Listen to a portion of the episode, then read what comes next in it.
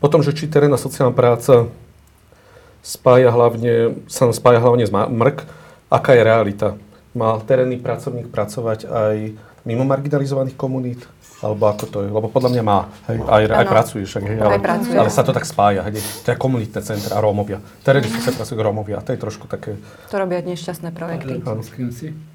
V akom poradí budeš predstavovať? Vieš čo, začnem takto dámami a potom prídem na záver pánovi. Dobre, asi takto to zabude. Len potom ešte sa tu opýtam. Jana Boldiová. Dobre, Jana, som dobre. Uh-huh. Svetlana Javorčíková ste vy, dobre, lebo vás mám v jednom. Potom sa vás opýtam, spolupráca, samospráva samozrejme. A posledná otázka, že čo vám osobne dáva práca na pozícii terénneho sociálneho pracovníka? Aký moment vo vašej práci vás dokáže presvedčiť, aby ste v tejto práci pokračovali? Hej, to je tiež také dôležité. Môže byť otázky? Tie zo začiatku budú také všeobecnejšie, aby ľudia pochopili, čo je terénna sociálna práca alebo terénna práca. No, pre mňa je veľmi ťažká tá na začiatok. No preto ju dávam vám, lebo ste koordinátorka. Rozumiem. Ale ty vás nechcem ja uviesť do úzky. Vy kľudne môžete povedať, že aj nevieme. To je úplne legitímna odpoveď, že my sme tu niekde poligoti, aby sme museli vedieť, že keď som ako host diskusí, tiež niekedy neviem.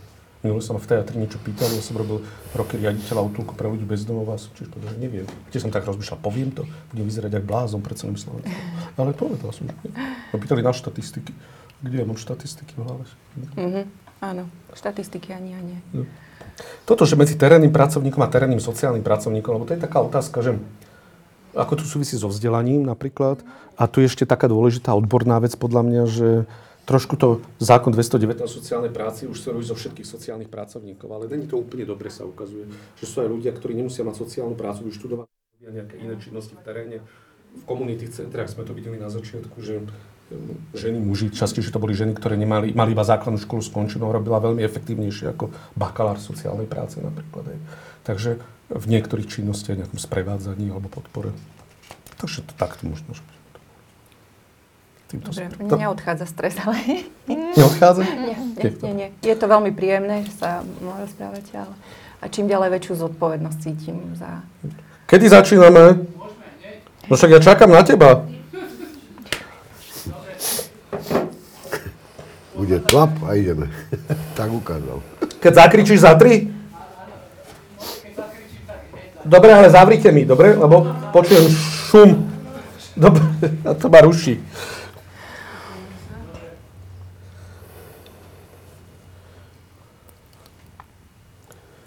Národný projekt Terénna sociálna práca 3.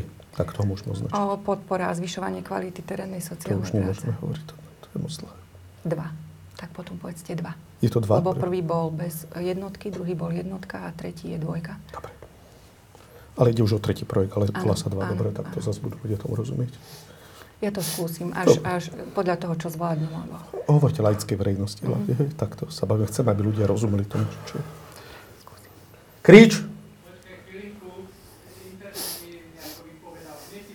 V pohode. Saši, zavreš? Áno, ja číham. Ide aj dobre. V pohode.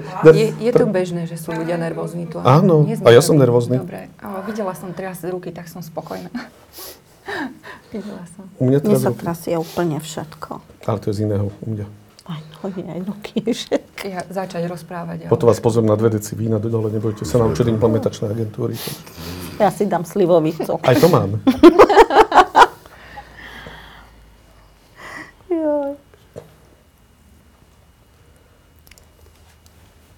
Už sme tam. Bolo počuť. Zakričí. Nie, tam zakričí až potom. Nie, ja zakričím. Čakám na pripojenie. Vás určite nazvám Hroncová, a nie Hronecová. Keď vás prekrstím, tak... Á, to bola tiež chyba pri matrikárke. Ano? Ale nie v mojom prípade ešte svokrinom a už sa to tak nesie nejako. Ja minulé niekde predstavu, že Milan Oláh. Úplne vážne. Alá. A Hroncová, Hronecová niečo iné, ale už keď Aláh. Jana Boldiová, Svetlana Javorčíková, Miroslav Kováč. Predtým ste kde robili, pán Kováč? V akej oblasti ste robili predtým, ak si bol terénny? Bol som na Kamerovom a Mopske. A predtým ešte vojak z povolania. Takže ste mali skúsenosti s terénnou prácou v Mopske? No, v Mopske, akože, vďaka tomu som aj prešiel na výberom konaní, však Jarko bola pri tom. Takže ste, akú máte hodnosť? Teraz som už kapitán v zálohe. Tak to môžem aj povedať. Ale skončil som ako poručík. Tak, bývalý vojenský kapitán, to je pekné. Púšťam, zakričím. Dôvodné slajdy. OK.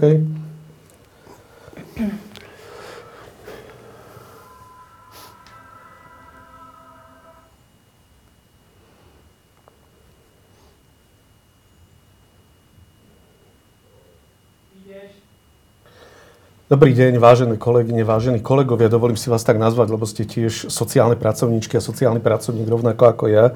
Ja som tu dnes v roli moderátora a chcel by som vás privítať veľmi srdečne na diskusii k národnému projektu Terénna sociálna práca a budeme dnes hovoriť o význame terénnej sociálnej práce pre Slovensko. Budeme hovoriť o tom, či terénna sociálna práca je iba pre Rómov alebo aj pre nerómov, či je terénna sociálna práca iba pre chudobných. Ako prispel k skvalitneniu života tento projekt ľuďom, ktorí trpia extrémnou chudobou, kde všade sa terénna sociálna práca vykonáva a tie desiatky miliónov eur, ktoré od roku 2012 boli investované do terénnej sociálnej práce, tak kde vidíme ich efekt alebo kde vidíme výsledky tohto projektu. Moje meno je Michal Oláh, sledujeme diskusiu blížny Michala Oláha a rád by som začal aj s predstavením vážených dám a pána. Začneme asi koordinátorkou, regionálnou koordinátorkou, pani Jarmilou Hronecovou. Dobrý deň, vítam vás medzi nami. Dobrý deň, ďakujem. Jana Boldiová, terénna sociálna pracovníčka z mesta Jošava. Dobrý deň. Dobrý deň. A jej kolegyňa Svetlana Javorčíková, tiež terénna sociálna pracovníčka z mesta Jelšava. Dobrý deň. Dobrý deň.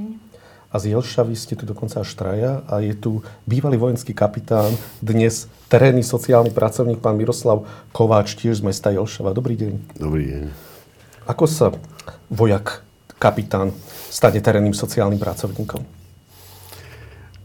Je to dlhšia história, lebo ja som končil u armády v 96. roku, ešte v minulom storočí vlastne. Prešiel som si prácu v lese, na mestských lesoch, prešiel som si prácu vo fabrike v Revúcej, v okresnom meste, kde som robil servisného technika. Potom som si prešiel prácou na obnove kaštieľa, našej historickej pamiatky v meste. No a potom som sa dostal nejak na ten kamerový systém a do Mopsky. Skúste povedať, čo je skrátka Mopsky, lebo nie každý to porozumie. Mestská občianska poriadková služba. Áno. Hej. Takže prakticky tam som už začal spoznávať ľudí. No a poviem vám pravdu, sem som sa dostal náhodou, kamaráťovi povedali, podaj žiadosť a som tu. Takže nakoniec z človeka, ktorý slúžil verejnosti ako vojak, sa postupne stal sociálny pracovník, áno, ktorý slúži takýmto spôsobom. Mám pocit, že to má k sebe aj celkom blízko. Služba. V armáde som skôr vychovával. A tu to zás trošku vediem, pomáham, snažím sa pomôcť.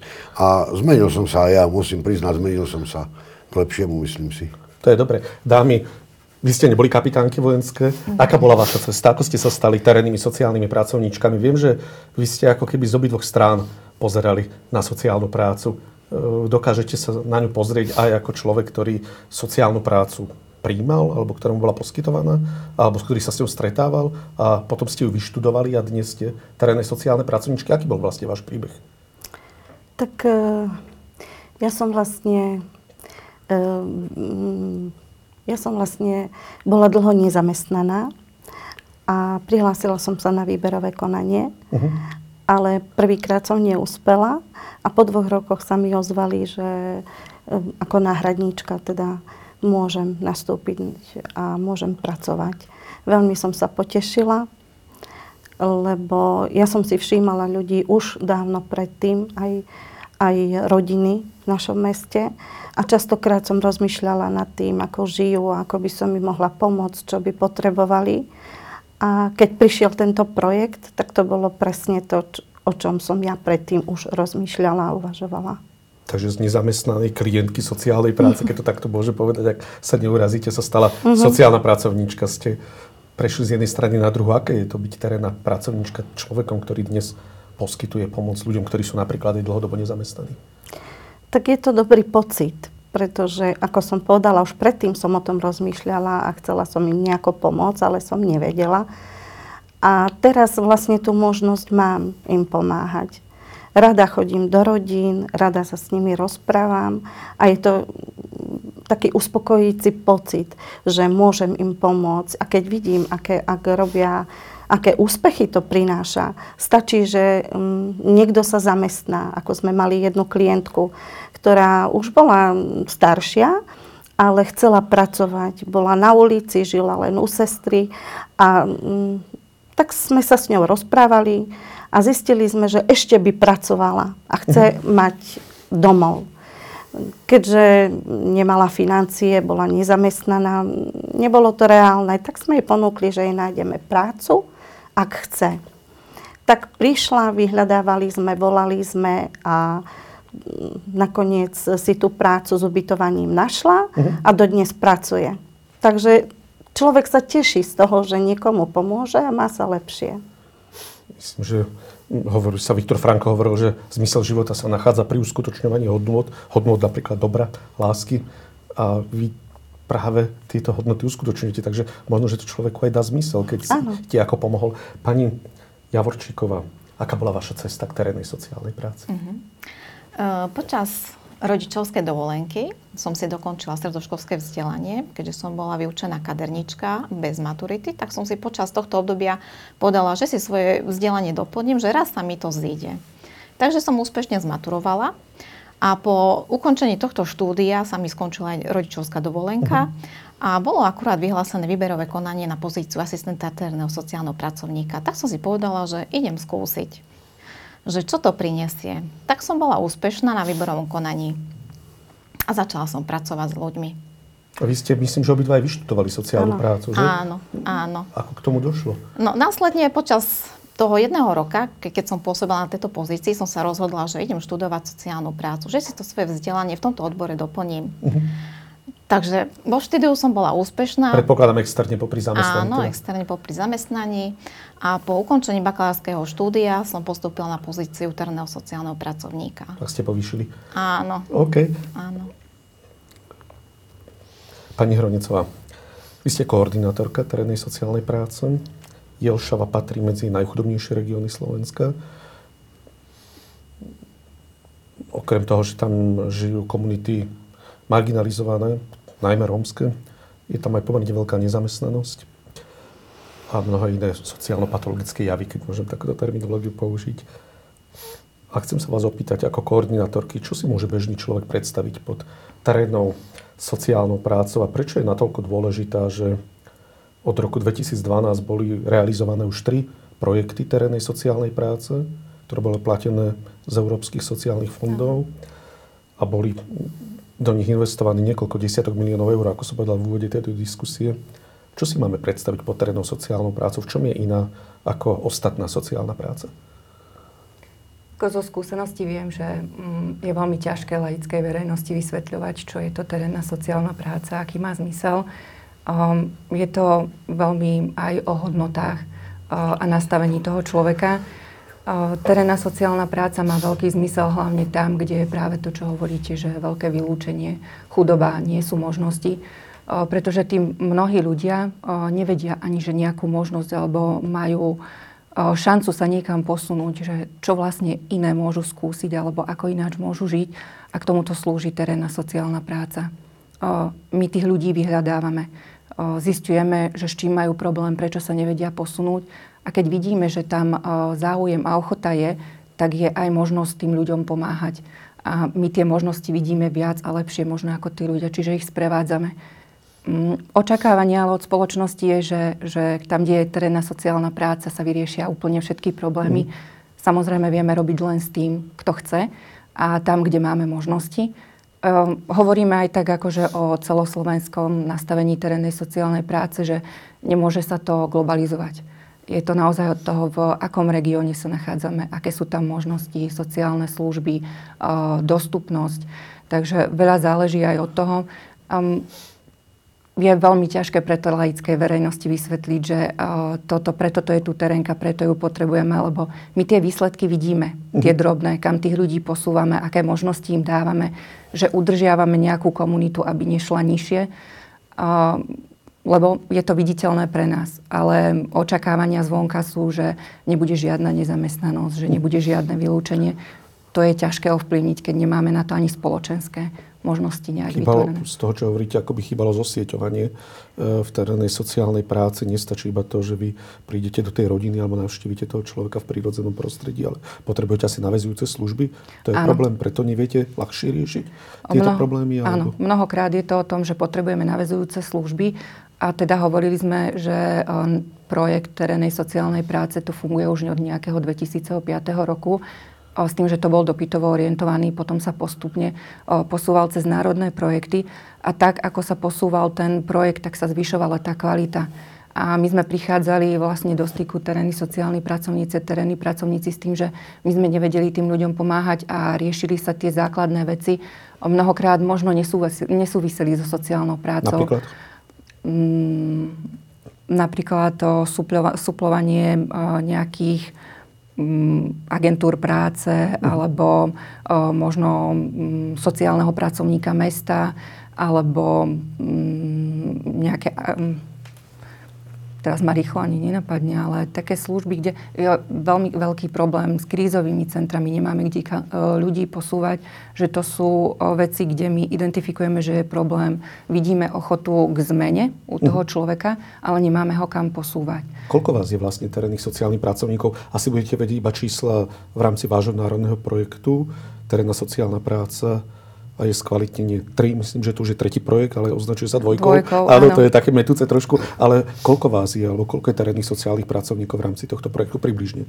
V rámci nášho projektu cez Implev máme okolo 460 terénnych sociálnych aj terénnych. Zaokrúhlim to na 500, ak dovolíte, čo je cez implementačnú agentúru, potom môže byť niečo cez úrad splnomocnenca vlády pre rómske komunity, možno nejaký majú nejaké občianske združenie, takže celkový ten počet môže byť asi do 1000 na Slovensku, alebo netrúfate si takto odhodnúť? Netrúfam si odhadnúť, koľko je, lebo viem, že cez úrad spolnomocnenca sú tie čísla väčšie. Aha, takže sú väčšie, tak áno, môže byť aj viac. Môže byť aj viac. Tak ostaneme pri implementačnej agentúre, kde máte 460 terénnych pracovníkov. Kde hlavne pôsobia? V ktorých častiach Slovenska? Máme pokryté stredné Slovensko, Gemer, východné Slovensko aj na západnom Slovensku. Na západnom Slovensku máme zapojené nielen mestá a obce, ale sú tam aj mimovládne organizácie a zameriavajú sa aj na ľudí bez domova. Tie ostatné obce a mestá sú zameriavané prioritne v rámci tohto projektu, že na marginalizované rómske komunity. Na to som sa vás chcel opýtať, že keď hovoríme o terénnej sociálnej práci a všeobecnej sociálnej práci, tak pod terénnou sociálnou prácou asi väčšina ľudí, ktorí trošku išlo okolo sociálnej práce, tak asi ich napadnú marginalizovaní Rómovia. Teda je to tak, že terénna sociálna práca vznikla v rámci národných projektov alebo toho prvého dopytovo orientovaného projektu a v praxi je realizovaná hlavne pre chudobných Rómov? Je to takýto? Alebo spomínali ste ľudí bez domova, čo nie? Áno. Takže ako to je vlastne v praxi?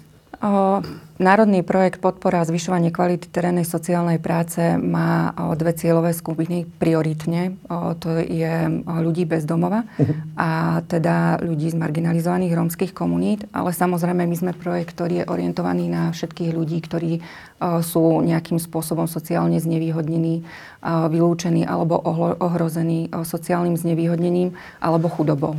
Takže nerozdeľujeme to na to, že Róm, neróm. Pokiaľ identifikujú terénni sociálni pracovníci alebo terénni pracovníci, že sa niečo deje, neriešime, či ide o Róma alebo neróma, ale riešime to, že ide o človeka. Takže väčšinou je chudoba ten spoločný menovateľ vašej klientely. Áno. Väčšinou sú to ľudia, ktorí sú niekde na hranici alebo pod hranicou chudoby. S akými problémami sa najčastejšie stretávate v terénnej sociálnej práci? Z toho, čo hovoríte, tak terénnu sociálnu prácu tu už máme teda 18 rokov od roku 2000. 5, pokiaľ je tomu tak teda. Samozrejme, bola tu určite aj predtým, ale s akými problémami sa najčastejšie stretávate? Vedeli by ste povedať možno tie 3 najčastejšie? Také najzávažnejšie sú, keď príde mamička, ktorá má doma nezhody a odíde od partnera, tak najčastejšie vyhľadávame pomoc v krízových centrách, pomáhame s umiestnením do krízových centier. Že obete násilia? Obete násilia, keď toto sú také najzávažnejšie. Alebo hľadáme našim obyvateľom podnájom. Ale najčastejšie. Aj najzávažnejšie, povedzte, ale sú aj najčastejšie, sú tieto partnerské problémy? Partnerské problémy. Vyhľadávame voľné pracovné miesta našim klientom, pomáhame im s písaním žiadosti do zamestnania, životopisov. Taktiež, keď im nájdeme voľné pracovné miesto, kontaktujeme zamestnávateľa, informujeme sa o danom pracovnom mieste. Ďalej, no najčastejšie ešte by som povedala, my ich navštívujeme v domácom prostredí. A tam zisťujeme, aké sú ich potreby, aké sú ich problémy. Keď tak ešte by som mohla spomenúť, pomáham im pri riešení dlhov, pri riešení splátkových kalendárov, vyhlásení osobného bankrotu. A asi spolupracujete s nejakými dlhovými poradňami? Áno, najčastejšie s Centrom právnej pomoci. Pani Boldiová, s akými problémami sa vy najčastejšie stretávate ako terénna sociálna pracovníčka? Už tak, ako povedala kolegyňa, s týmito všetkými, ale dosť chodia za nami ľudia, ktorí chcú od nás napríklad návrh na rozvod manželstva alebo na výživné. Tiež mnoho ľudí chodí zo súdu, keď im príde niečo, nerozumejú tomu, tak im to musíme vysvetliť, o čo ide. A následne buď píšeme odvolanie, alebo sa snažíme nejako dohodnúť.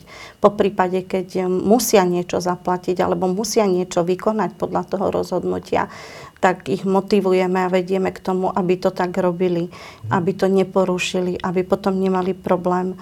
Teda je veľmi dôležité, aby sme s tými ľuďmi hovorili.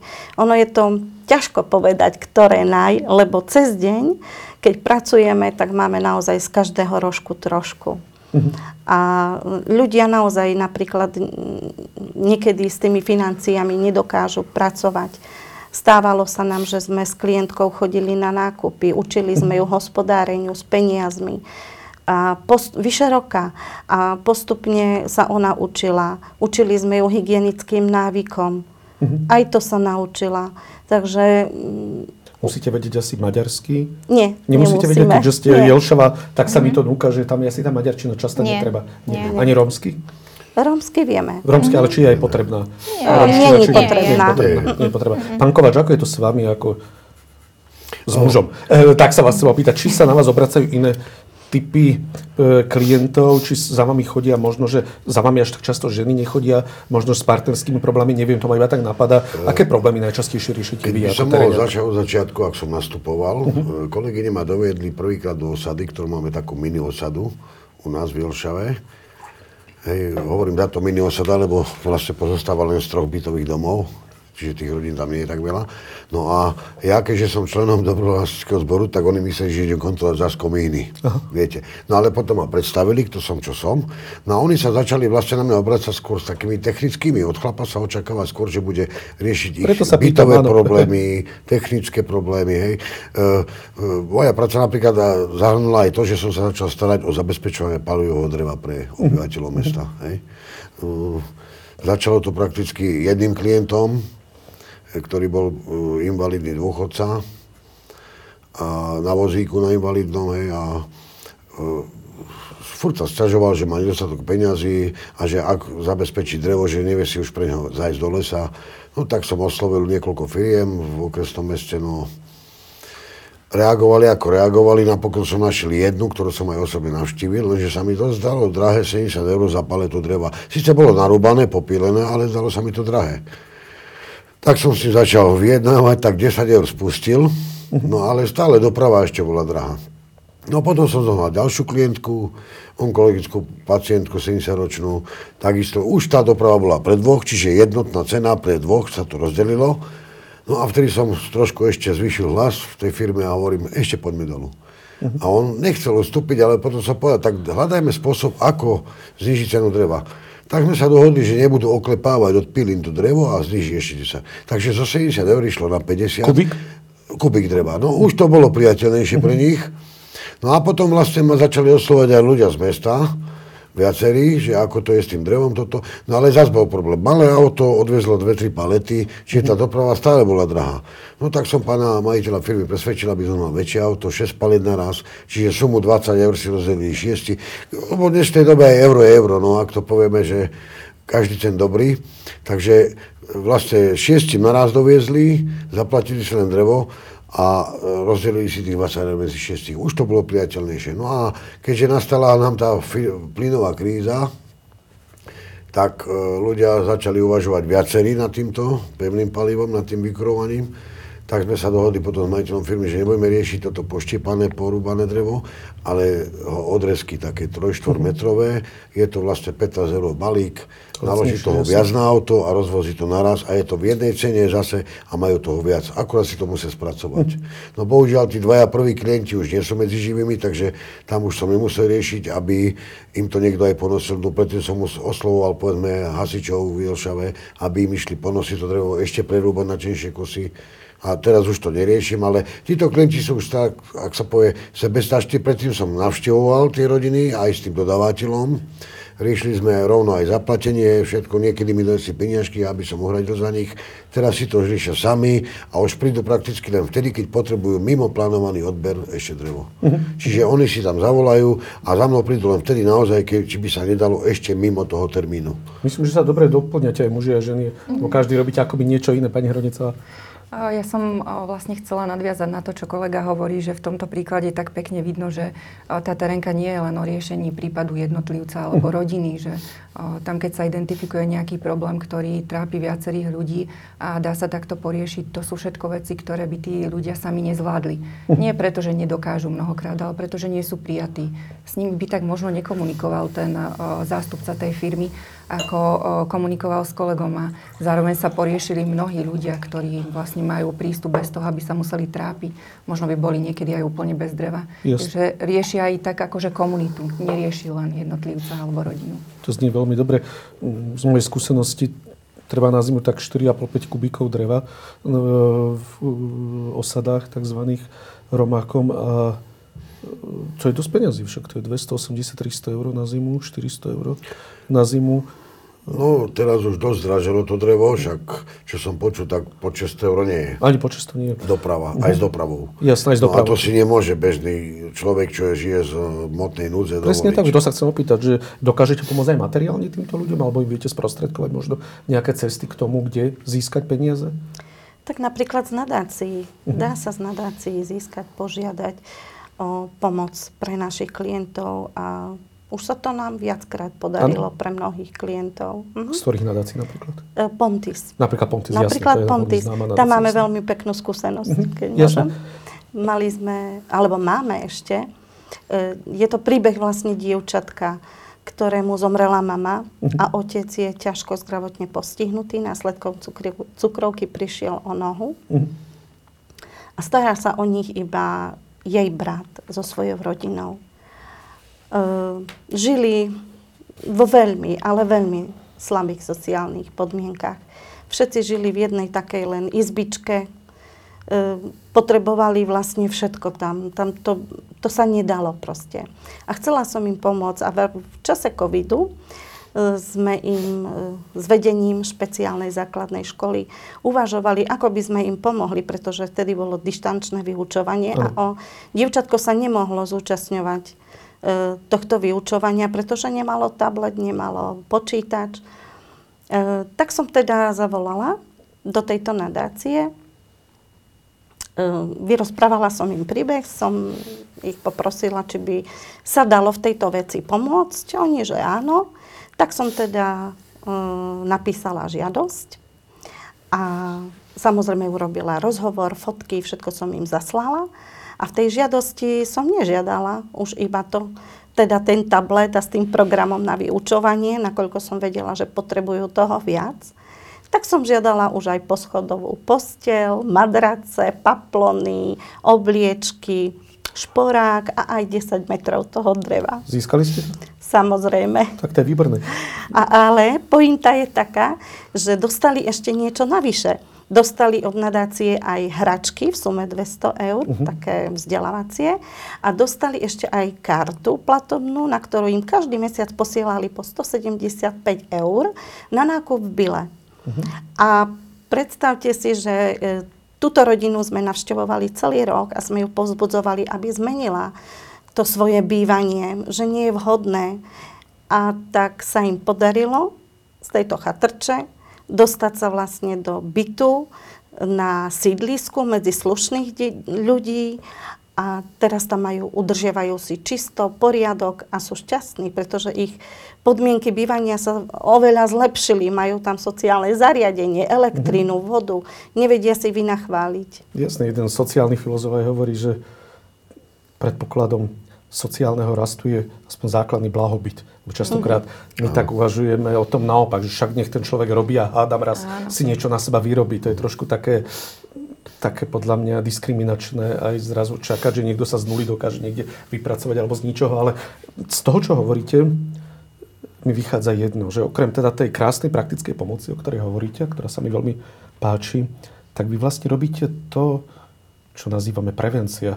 Vy vlastne predchádzate tomu, aby ľudia museli byť umiestnení v inštitúciách, aby sa prepadali do chudoby, aby dochádzalo k rozvodom, rozpadom rodín, alebo naopak, aby dokázala tá žena, alebo možno odísť, pokiaľ ide napríklad od nejakého násilnického muža, hej, aby tie deti boli zaškolené, aby tí ľudia mali čom kúriť, ako sme sa rozprávali, viete, im byť takými advokátmi, napríklad aj pri vybojovaní tej lepšej ceny. Lebo veľa sa hovorí na Slovensku o prevencii v sociálnej práci, ale ako keby sa málo robí, všetci sa sťažujeme, že nie je prevencie, ale vy vlastne tú prevenciu robíte, dobre to chápem? Ja som taká rada, že ste to spomenuli. Áno, toto je, vlastne my nie sme ako murári, že niečo vymurujeme a vidieť to. Ale je veľa prípadov, o ktorých nevedia na sociálno-právnej ochrane detí, o ktorých nevedia na meste, kde teréňáci poskytli v tej pravej chvíli tú intervenciu alebo stáli pri tom človeku a už sa nedostal do tých problémov. Čiže oni to zachytili pred, tam prevencia určite je. Samozrejme prichádzame aj v prípadoch, kde už to nie je o prevencii, že už potrebujeme niečo riešiť. Ale tých vecí, ktoré spravia a ktoré nevidno, lebo ten človek sa zastabilizuje, tak je strašne veľa. A to si vážim na ich práci, že niekedy je to demotivujúce, lebo oni vidia ten výsledok, niekedy im to už príde ako také samozrejme, že takto to malo byť a ono to samozrejme nie je. My totiž to nevidíme, čo by sa bolo stalo s tým človekom. Tých príkladov je viacero. Ja si spomínam na jedného zo splnomocnencov Petra Poláka, ktorý mi sám hovoril, že sa ho ujal učiteľ na základnej škole a vďaka tomu samozrejme sa dostal potom na základnú školu, na strednú, neskôr na vysokú. Dnes patrí k veľmi úspešným politikom, je splnomocnencom, europoslancom. A tiež hovoril, že v jeho živote bola dôležitá tá prevencia, že sa niekto ujal, že nikdy nemusel padnúť do toho systému sociálneho, odkiaľ by sa už možno nevyhrabal, možno do nejakého detského domovu alebo do nejakej sociálnej služby. Takže, ale takýchto prípadov je viac, ktoré ma napadajú. S tým, že sa chcem vrátiť na chvíľočku k národnému projektu Terénna sociálna práca. Od roku 2005 ste spomínali, že je to už tretí projekt. 2005 bol dopytovo orientovaný ako národný projekt 2012. 2012 ako národný projekt. To znamená, že už tu máme vyše 10 rokov, 11 rokov realizovaný projekt Terénna sociálna práca ako národný projekt. Boli do nich investované veľké peniaze, čo je dobré. Malo by sa ešte viac. Pretože si myslím, že terénnej sociálnej práce je stále málo. V čom ale ja vidím istý problém a to je to, s čím sa na mňa obrátili aj niektorí terénni sociálni pracovníci pre touto diskusiou, že majú mnohí teréniaci pocit, že majú malé kompetencie.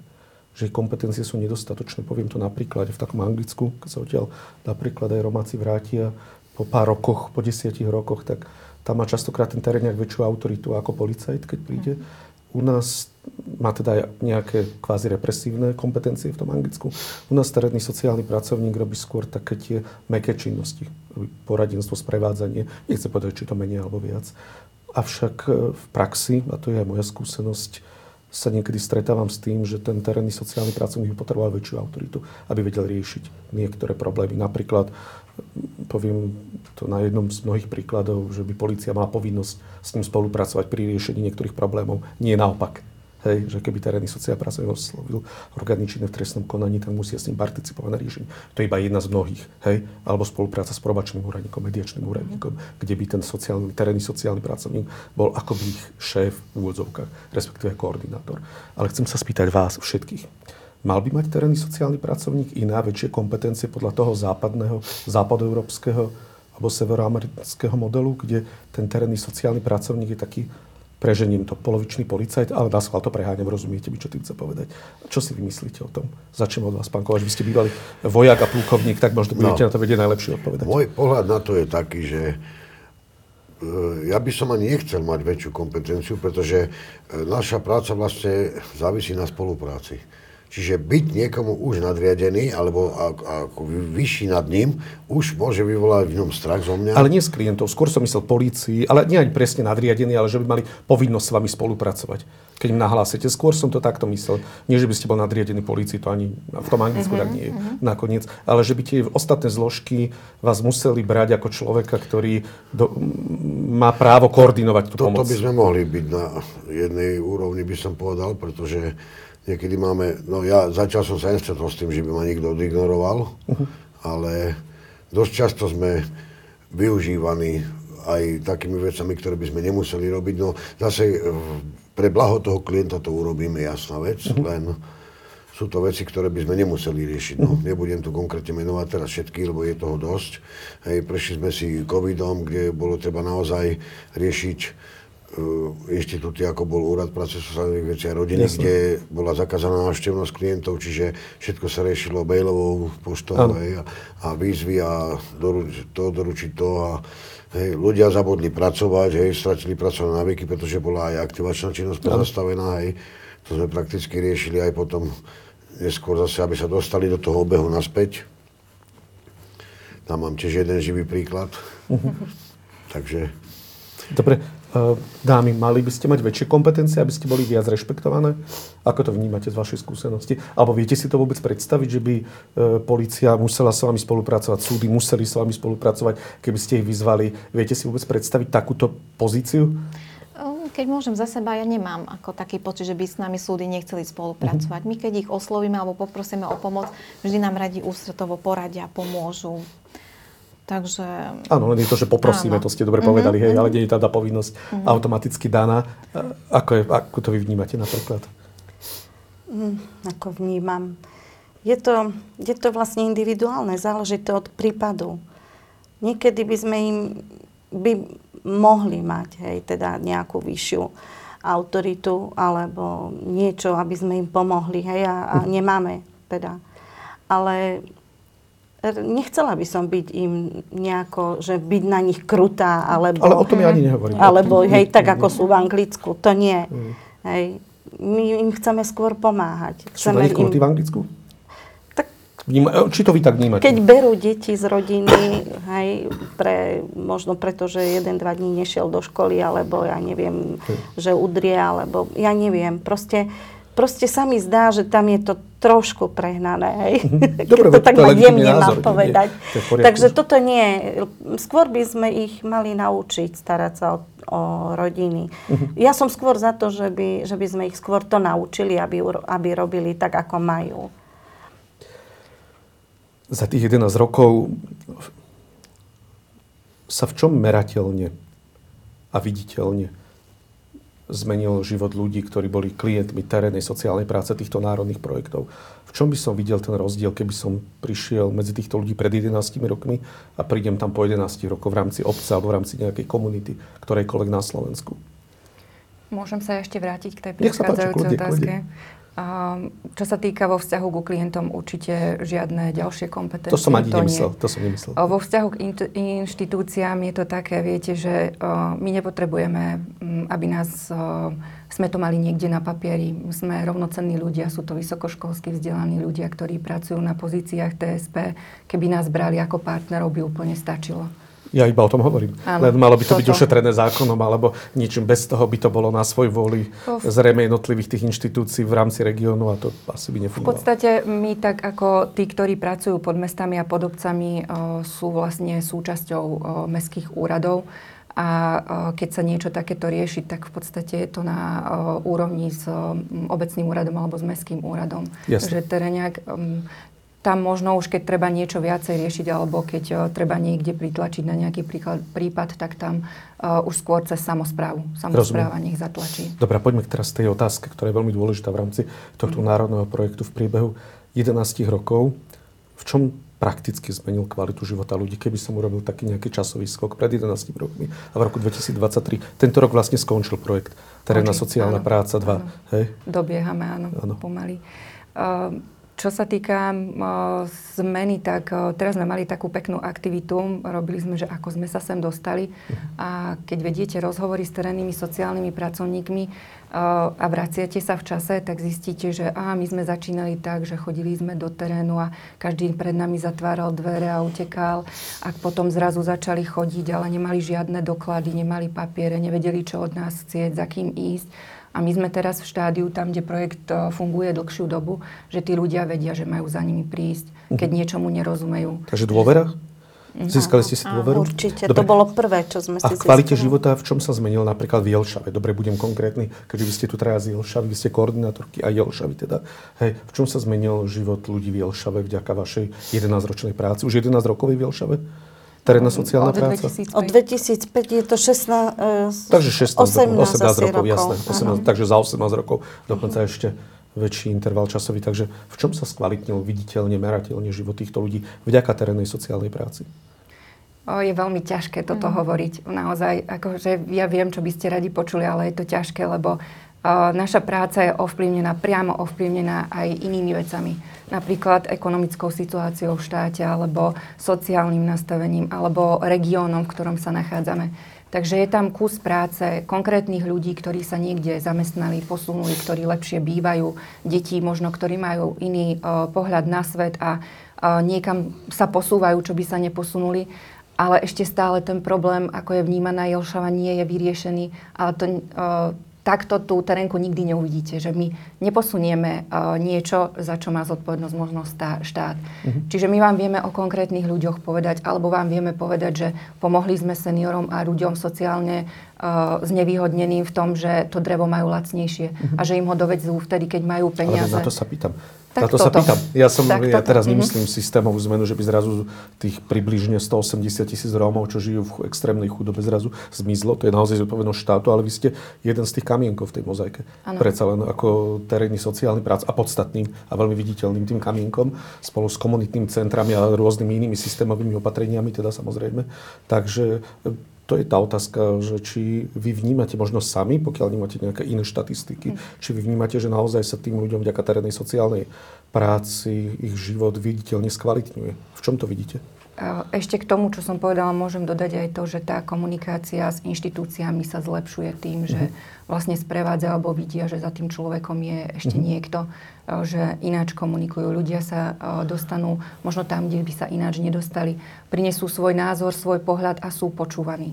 Nie je to úplne všade, ale toto je jedna z vecí, ktorú teréňaci robia veľmi dobre, že tých ľudí prinášajú, že neriešia veci bez nich, ale stále, keď sa niečo rieši, tak sa pozerajú aj na ten názor alebo na ten pohľad. Prinášajú pohľad tých ľudí z dola. A prinášajú ich aj na samosprávu. Takže ste takí advokáti. Pomáha to aj v redukcii rasizmu? Napríklad spomínam si na docentku Jurinu Rusnákovú, riaditeľku Ústavu romologických štúdií a poradkyňu pani prezidentky pre menšiny, ktorá mi spomína, že je u lekára ako Rómke. Bežne týkajú, že v autobuse si ľudia chytia kabelky, keď ju vidia, je to Rómka, je to docentka vysokoškolská. A ten rasizmus ako keby sa netýka len chudobných Rómov, ale aj bohatých Rómov v úvodzovkách, myslím spoločenských. Darí sa vám aj na túto poli niečo robiť, čo sa týka rasizmu? Lebo to, keď tí ľudia sú viac akceptovaní, tak to mi tak znieje. Ako keby tie predsudky už tam nemohli hrať takú veľkú úlohu. Jelšava je takým skvelým príkladom na to, tak ja budem rada, keď kolegyne sa vyjadria. Nech sa páči. Tak, rasizmu. U nás niečo také, aj neviem, nie je. Aspoň nie veľmi, takže nejako viditeľne, alebo že by sa nejako prejavoval. My sme ako Jelšavania žili vždy svorne s neromami. Mhm. Takže, a preto vlastne aj Rómovia sú roztrúsení, hej, po celej Jelšave. My sme pomiešaní, takže také niečo by som ani nepovedala. Práve naopak, tým, že im pomáhame, tým, ktorí sú možno pred tými rokmi, ak ste sa pýtali, hej, pretože keď porovnám ten začiatok, keď som začínala robiť, tak tie rodiny niektoré boli veľmi, ale veľmi zanedbané, hej. A tak aj chodili do mesta, alebo keď sme k ním šli domov, tak deti boli nahé, bosé, aj v zime. Hej, no bolo to strašné. Ale dnes títo ľudia majú popratané, varia, lebo sme ich učili variť, učili sme ich upratovať, zametať, učili sme ich kúpať deti. To všetko sme za ten čas robili. A aj nákupy. Úplne celú starostlivosť o celú rodinu, domácnosť sme ich konkrétne učili. Dokonca sme, keď mali zanedbanú školskú povinnú dochádzku, tak my sme ich chodili ráno budiť, lebo spali, nechceli vstať. Tak sme ich chodili budiť, že majú vstávať do školy, a tak tie deti chodili. Dokonca chodili za nami mamičky, ktoré povedali, príďte aj nás zobudiť, lebo ten môj syn nechce chodiť do školy. Tak sme chodili. Chodili sme ich zobudiť a s tým dieťaťom sme sa rozprávali, spolu s tými rodičmi vysvetľovali, aké dôležité je chodiť do školy. Takže, a poukazovali sme na následky, hej, toho konania. Takže veľa sa týmto zlepšilo. Teraz tie rodiny chodia čisté.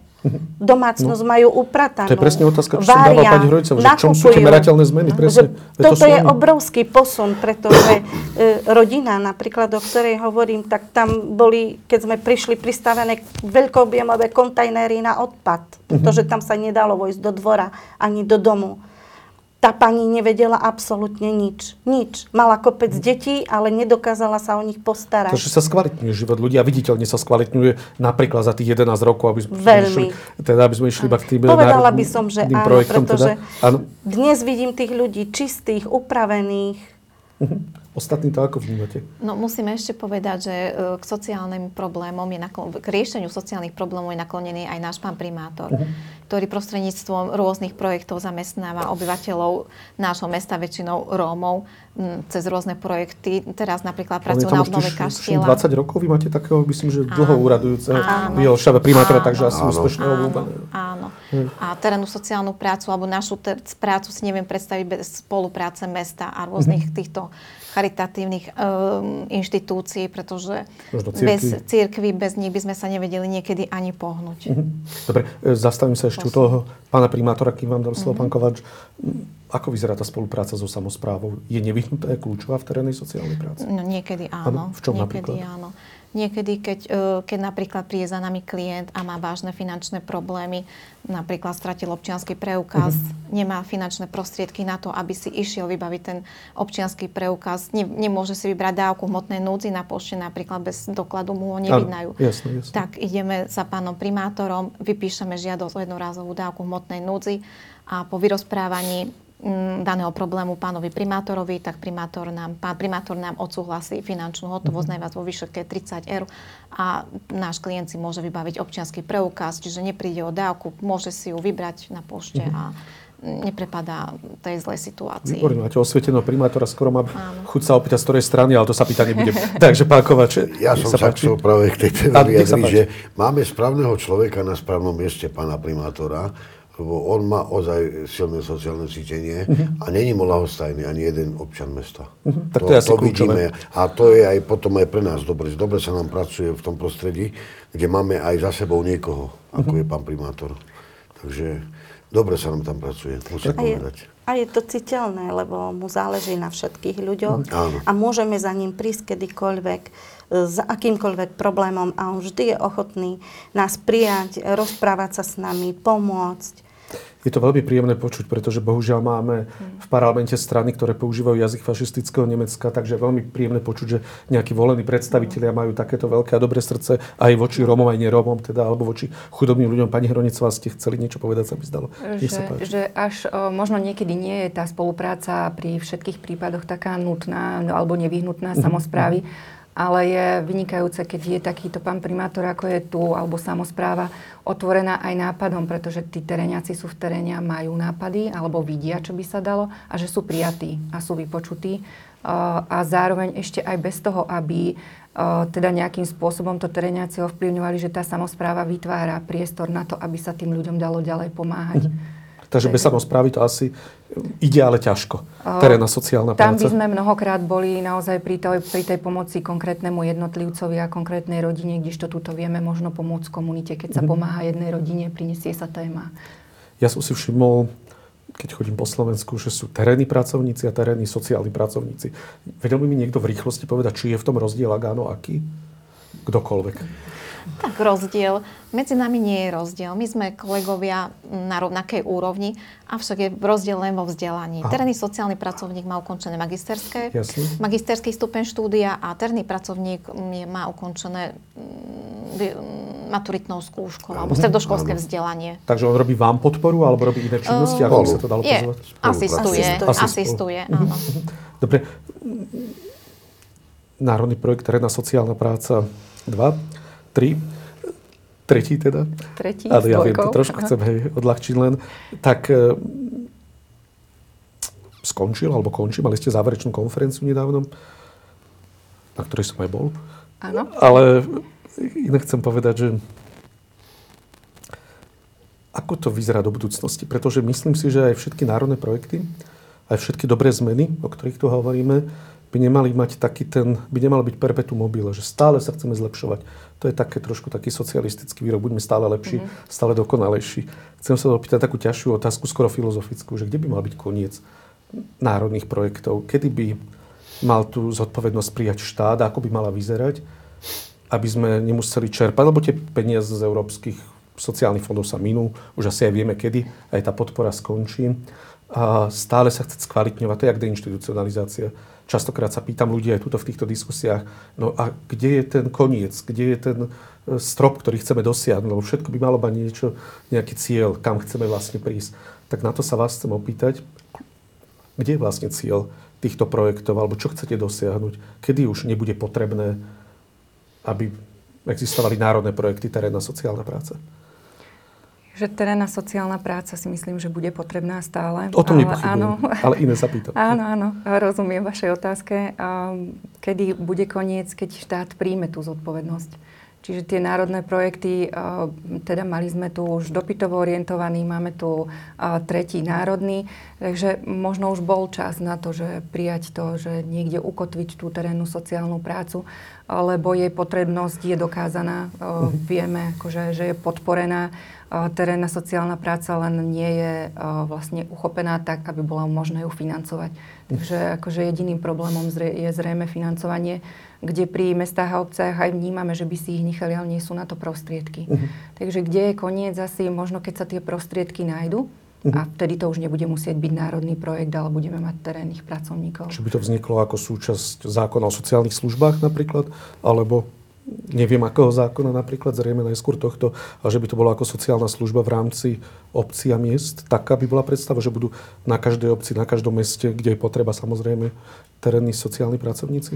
Tu vám môžem odpovedať len za seba, nie za odbornú verejnosť. Myslím si, že áno, už by bolo dobré, keby terénna sociálna práca bola ukotvená aj v zákone. S tým, že ale precízne sa tomu venovať, aby to nebolo niečo šité horúcou ihlou, aby sa nám tam potom nestratila tá hodnota, ktorú my prinášame v tomto našom projekte, lebo to nie je len o tých úkonoch, ktoré bežne v zákone ukotvené sú.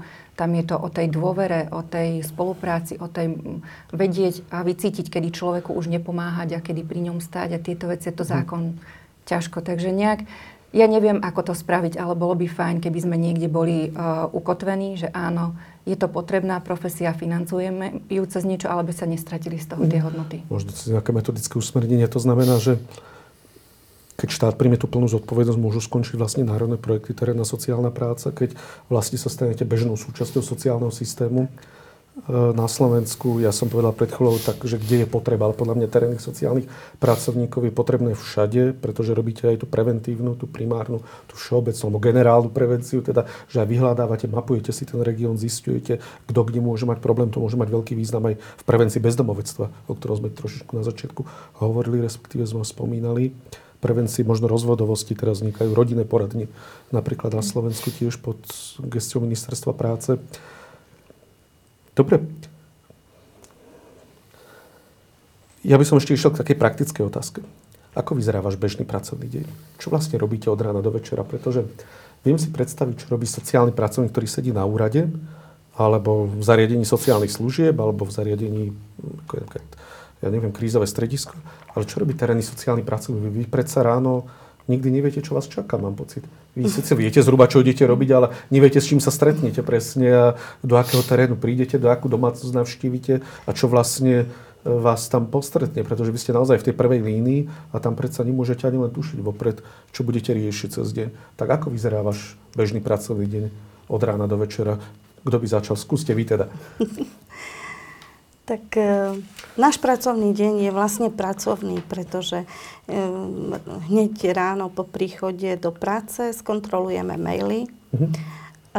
Potom máme takú krátku poradu o tom, kde sa rozprávame o tom, ktoré prípady máme rozrobené, čo by sme teda mohli v nich zlepšiť, ako im pomôcť, ako ich riešiť. Rozprávame o rodinách, ktoré by sme ešte mohli navštíviť.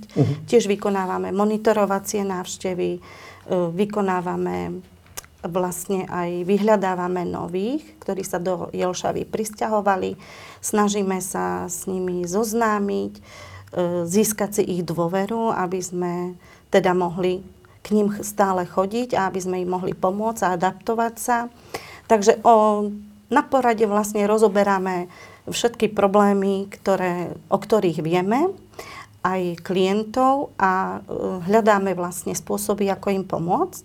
Potom sa rozdelíme do dvojíc. Jedna dvojica ide do terénu a jedna... Chodíte po dvoch vždy? Áno. Chodíme po dvoch. Jedna dvojica zostáva v kancelárii, pretože máme veľmi veľa klientov, 550 a do kancelárie stále niekto príde a vyhľadáva našu pomoc. A druhá dvojica je vlastne v teréne. Ide do rodín. Vlastne už po ceste, hneď ako vyjdeme, tak sa s ľuďmi rozprávame. Veľakrát nás sami zastavia. Dobre, že vás vidím, hej. A už s papierom v ruke, ktorý im prišiel. Takže už tam vlastne robíme konzultácie a poradenstva. Keď prídeme do rodiny, tak vlastne je to rôznorodé. Hej. Každá rodina má ten svoj problém, tak ten vlastne teda riešime. Niekedy je to školská dochádzka, niekedy je to kvalita bývania. Pardon, preušená chvíľočku, povedzte aj, ako si vyberáte tie rodiny, ako si vyberáte tých klientov, podľa čoho identifikujete, že sem mám ísť, sem nemám ísť, niekto vám to nahlasuje, alebo sa pýtate susedov, ako to vyzerá? My máme tú výhodu, že je to malé mestečko a my sa navzájom všetci poznáme a vieme o každom, hej, že o každej rodine vieme, že čo vlastne v tej rodine prebieha, čo sa stalo.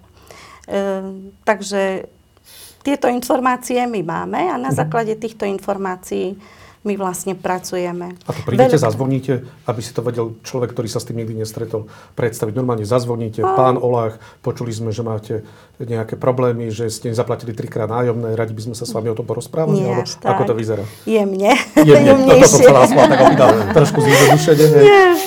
Je to oveľa jemnejšie. My máme s nimi vzťahy skôr na takej priateľskej báze, na takej ústretovosti. Čiže my, keď prídeme, tak oni sa usmejú. Aj my sa usmievame. Takže, tak to je dobré. Takže väčšinou si s niektorými aj týkame, takže nie je problém nám ísť do rodiny a rozprávať sa s nimi. Mnohí nás pozývajú na kávu, hej. Takže nie, my s tým problém nemáme naozaj. Takže potom, vlastne keď vybavíme veci, ktoré sme mali, tak sa vráti dvojica do kancelárie a tá druhá potom ide do terénu. Vystriedajú sa dvojice, aby obidve boli No a vlastne po obede ideme ešte trošku do terénu a potom poslednú tú hodinku a pol venujeme administratívnej práci. Takže máme to pestré. Pani Javorčíková, ako vyzerá váš pracovný deň? Skúste aspoň tak v takých základných bodoch. Ako, čo ste včera robili napríklad? Včera sme sprevádzali klientku, ktorá stratila občiansky preukaz, nemala finančné prostriedky, mesto Jošove poskytlo jednorazovú dávku hmotnej núdzi na vybavenie si občianskeho preukazu, tak sme ju sprevádzali na dopravný inšpektorát. Sprevádzali sme z toho dôvodu, pretože nevedela, kam má ísť, ako to vybaviť. Taktiež musí si vybaviť rodný list pre dieťatko a bez občianskeho preukazu by si ho nevedela vybaviť na matrike. A jednoducho sme ju usmerňovali a dohodli sa s ňou na ďalších krokov, že zajtra pôjdeme s ňou na ten matričný úrad, následne pôjdeme s ňou na úrad práce, sociálnych vecí a rodiny, vybaviť štátne dávky ako príspevky pri narodení dieťatka, prídavky na dieťa a tak ďalej. Tak tiež pekný deň, pán Kováč, aspoň skúste, čo ste včera robili, alebo prečera. Ja som včera mal dovolenku. Aha, tak prečera, dobre. Ležal som, lebo som prechladol trošku, ale to už je za mnou. Ešte chcem na to dodať, čo pani kolegyňa Janka tuto spomenula. Vy ste sa pýtali, že ako vieme, kam ísť. Z tých mailov vyplýva, lebo keďže spolupracujeme s kvantom inštitúcií, úrad práce, kuratela, ja neviem, lekári rôzne, a sú tam tie výzvy rôzne, hej? Nemajú príspevok na bývanie, prosím vás, oslovte ich. Treba navštíviť, alebo nech si prídu predíte. Čiže my už aj na základe tohto vieme, že máme ísť do tej rodiny, že... A my prakticky aj pri tých návštevách trošku také motivačné rozhovory s nimi vedieme na zlepšenie kvality bývania, na aktívne vyhľadávanie zamestnania. Keď nevedia si doma pomôcť, pozveme ich k nám do kancelárie, spoločne vyhľadávame na internete, čiže aj sa tam vyvoláva, však máme takú patologickú hľadačku zamestnania, že už neviem, prevčerom konkrétne som jej zase volal a chudera už nevie, kde sa má zamestnať, akože ona nechce ísť do Čech, ale na Slovensku, ale furt sa jej pýtajú, že skadiaľ je, a keď povie z Jelšavy, no oni ubytovanie nemajú. Potom zase iba chlapov berú, čiže, a tá žena je tam týždenne u nás, každý týždeň. Sociálny podnik, kde máte v Jelšave? Máme sociálny podnik, mestské služby ho zastrešujú, je tam zamestnaných koľko, 8 chlapcov, je to vlastne natrvanie 5 rokov, oni skôr také tie technické veci v meste riešia. Jasné. Tak to je malý, keď však sú také, čo majú desiatky zamestnancov. Vy ako koordinátorka máte na starosti 3 obce alebo mesta? Mám okresy 3. Okresy, pardon, ja som si myslel, že 3 mesta máte, takže 3 okresy, už rozumiem. 3 okresy a 11 obcí. To je 11 obcí, jasné. Ako vyzerá váš deň? Každý deň mám naplánovanú pracovnú cestu do jednej z tých obcí, s tým, že keď tam prídem, mám pripravené nejaké veci z podkladov, ktoré mi prichádzajú od nich. Vychádza to raz za mesiac, že ich navštívim. Čiže mám nejaké podklady, výstupy z predchádzajúceho mesiaca, kde sú aj konkrétne prípady, ktoré riešili, alebo nejaké veci, ktoré v teréne zachytili. Máme aj my nejaké štatistické ukazovatele, čiže keď niečo vyskočí, či už v oblasti bývania, sociálnej patológie alebo niečo, tak na to sa ich pýtam, to rozoberáme. Chodievam s nimi do terénu, väčšinou tak, že majú niečo, čo idú riešiť, aby som bola. Ja tam chodievam s tým, že povedia, kto som, ale len pozerám. Sledujem ich pri výkone práce. A takisto aj v kancelárii a potom im dávam na to spätnú väzbu. To ste taká trošku supervízorka alebo metodička? Metodické vedenie. Skôr, jasné. Bude tento projekt pokračovať, lebo skončil v roku 2023? Predpokladáte, možno ešte nemáte tieto informácie upresnené. Viem, že bude zmena vlády, budú rôzne, ale predpokladám, že sa to nastavuje už teraz. Teda má pokračovať terénna sociálna práca ako národný projekt? Nemá? Neviete? Predĺženie vám môžem povedať, že viem, lebo už chodia dodatky na mestá a obce. Takže predĺženie o mesiac, čiže teréniaci nekončia v júni, ale v júli. A tie ďalšie veci sú v štádiu riešenia. Posledná otázka na vás všetky, hlavne na vás Jelšavy. Čo vám osobne dáva práca terénneho sociálneho pracovníka, pracovníčky a ktorý moment vo vašej práci vás dokáže presvedčiť o tom, aby ste robili túto ťažkú prácu? Každý úspech. Každý úspech, keď riešime nejaký problém alebo niekomu pomôžeme, či už menšom, alebo väčšom, alebo až vo veľkej miere, hej, pretože s niektorými rodinami pracujeme až rok, hej, keď pri sanácii rodiny napríklad, hej, alebo ak pri tej, toho dievčatka. Takže či už pri tým, že mu nájdeme zamestnanie a on pracuje, zlepší si kvalitu života, už pri tom sa tešíme.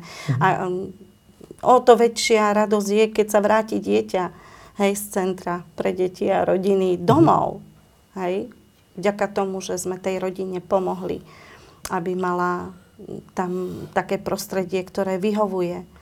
Čiže ten úspech, alebo to, čo sa nám podarí, tak to je ten moment, áno, ktorý vás združuje v tejto práci, alebo ktorý vám povie, hej, že oplatí sa robiť túto prácu? Áno, ten pocit taký, že som potrebná, som užitočná a vďaka tomu, že povedzme niekomu niečo poradím alebo pomôžem, tak on sa má lepšie. Ale to je veľmi dôležité nielen pre toho klienta. Ono je to dôležité pre celú spoločnosť, pretože keď rodiny alebo jednotlivci sú silní a majú sa dobre, tak sa má dobre aj celá spoločnosť. Takže si myslím, že je to veľmi dôležitá táto práca. Pán Kováč, aký je to u vás? Ktorý moment vašej práce vám dáva silu, aby ste nešli robiť napríklad do Rakúska alebo do Čech, kde by ste lepšie zarobili? No, zdravotný stav by to aj tak nedovolil. Viete, čo tým chce povedať. Ale sú to momenty, keď stretnem klienta, ktorý, povedzme, prejaví vďačnosť, že sa niečo podarilo, že to nebolo zbytočné, to, čo som s tým preskákal, lebo to nie je len o tom, že sa rozprávame. Niekedy naozaj musíme byť aj my tvrdí na tých z druhej strany, ktorí nechcú vyhovieť týmto našim klientom. A keď vám poďakuje, alebo sa vám začnú ľudia zdraviť v meste. Ja keď som začínal túto prácu robiť, tak prakticky som možno poznal štvrtinu ľudí v meste. Ako býval som tam už 20 rokov, ale pre mňa to boli len ľudia. No. Teraz sú to moji klienti, teraz sú to moji priatelia a je to radosť chodiť do roboty, keď vás stretávajú a malé deti sa vám zdravia, dobrý deň ujo, alebo tí dospelí vám aj ruky podávajú a vrajím, ten prejav vďaky, to je to asi to zadozučenie najväčšie, že má význam to, čo robím. Pani Javorčíková. Ten pocit tých emócií pozitívnych je neopísateľný. Lebo keď napríklad taká matka, ktorá hľadá to útočisko niekde v krízovom centre a podarí sa nám jej vybaviť nejaký ten domov, aby kde mohla zotrvať svojimi deťmi a nám začne ďakovať, ako vraví kolega, a je spokojná, tak je to neopísateľné, že sme vedeli pomôcť. Veľmi. Nás to veľmi teší a sme takí spokojní. Keď po obede odchádzame domov z práce a sa nám podarilo niekomu pomôcť, my sa tak tešíme z toho všetkého, že to je neopísateľné. Je to ako dream job, teda sociálna práca. Vás sa opýtam ako koordinátorky niekoľkých okresov, ktorý moment vám dáva silu, aby ste túto prácu robili naďalej? Tá sila, ktorá ide z teréňakov. Niekedy riešia tak náročné situácie, nielen tých ľudí, ale aj svojho postavenia, ktoré nie je veľmi nejak uznávaná, alebo nie, ešte stále sme však sociálni pracovníci nie tak uznaní a akceptovaní a že oni stále majú tú vôľu ísť ďalej, že nenechávajú to tak a rozmýšľajú a hľadajú možnosti, tak to dobíja aj mňa. A samozrejme všetky tie dobré, pozitívne veci zdieľam s nimi, keď sa niečo podarí, aj keď sa niečo nepodarí a vidím, že chcú ďalej. Ďakujem veľmi pekne. Finančne to nie je určite dream job. Ono s tým ocenením stážil som sociálnu prácu v Ázii, v Amerike, v Afrike. Ako sociálny pracovník mne to není príliš oceňovaná profesia, príliš platená. Ono, tak jak hovorí jedna česká filozofka Hogenová, musíme nájsť niekde ten zdroj, niekde v našom vnútri, preto aby sme túto prácu robili. Hej, ten zdroj radosti možno, ten zdroj zmyslu. Ale samozrejme potrebujeme aj finančné ocenenie, potrebujeme mať aj kompetencie. To, čo nám veľmi chýba na Slovensku, je zosieťovanie. To nám naviac vyčítajú aj zo západnej Európy sociálni pracovníci, že máme tu perfektné služby, máme aj celkom dobrú legislatívu, máme tu dobré projekty, ale nie sme zosieťovaní s ostatnými rezortmi spravodlivosti vnútra, zdravotníctva a podobne. Tak to je asi zrejme ešte jedna veľká výzva, ktorá nás čaká. Ďakujem veľmi pekne, milé dámy, milý pán, že ste prijali aj pozvanie do diskusie o terénnej sociálnej práci. Prajem vám, aby ste sa stali čo najskôr súčasťou systému a neboli už iba v národnom projekte, ale dovtedy vám ešte prajem, aby vám vyšlo čo najviac národných projektov aj v implementačnej agentúre, aby sa vám darilo tieto projekty úspešne realizovať a prajem vám veľa šťastia. Ďakujeme. Ďakujeme pekne.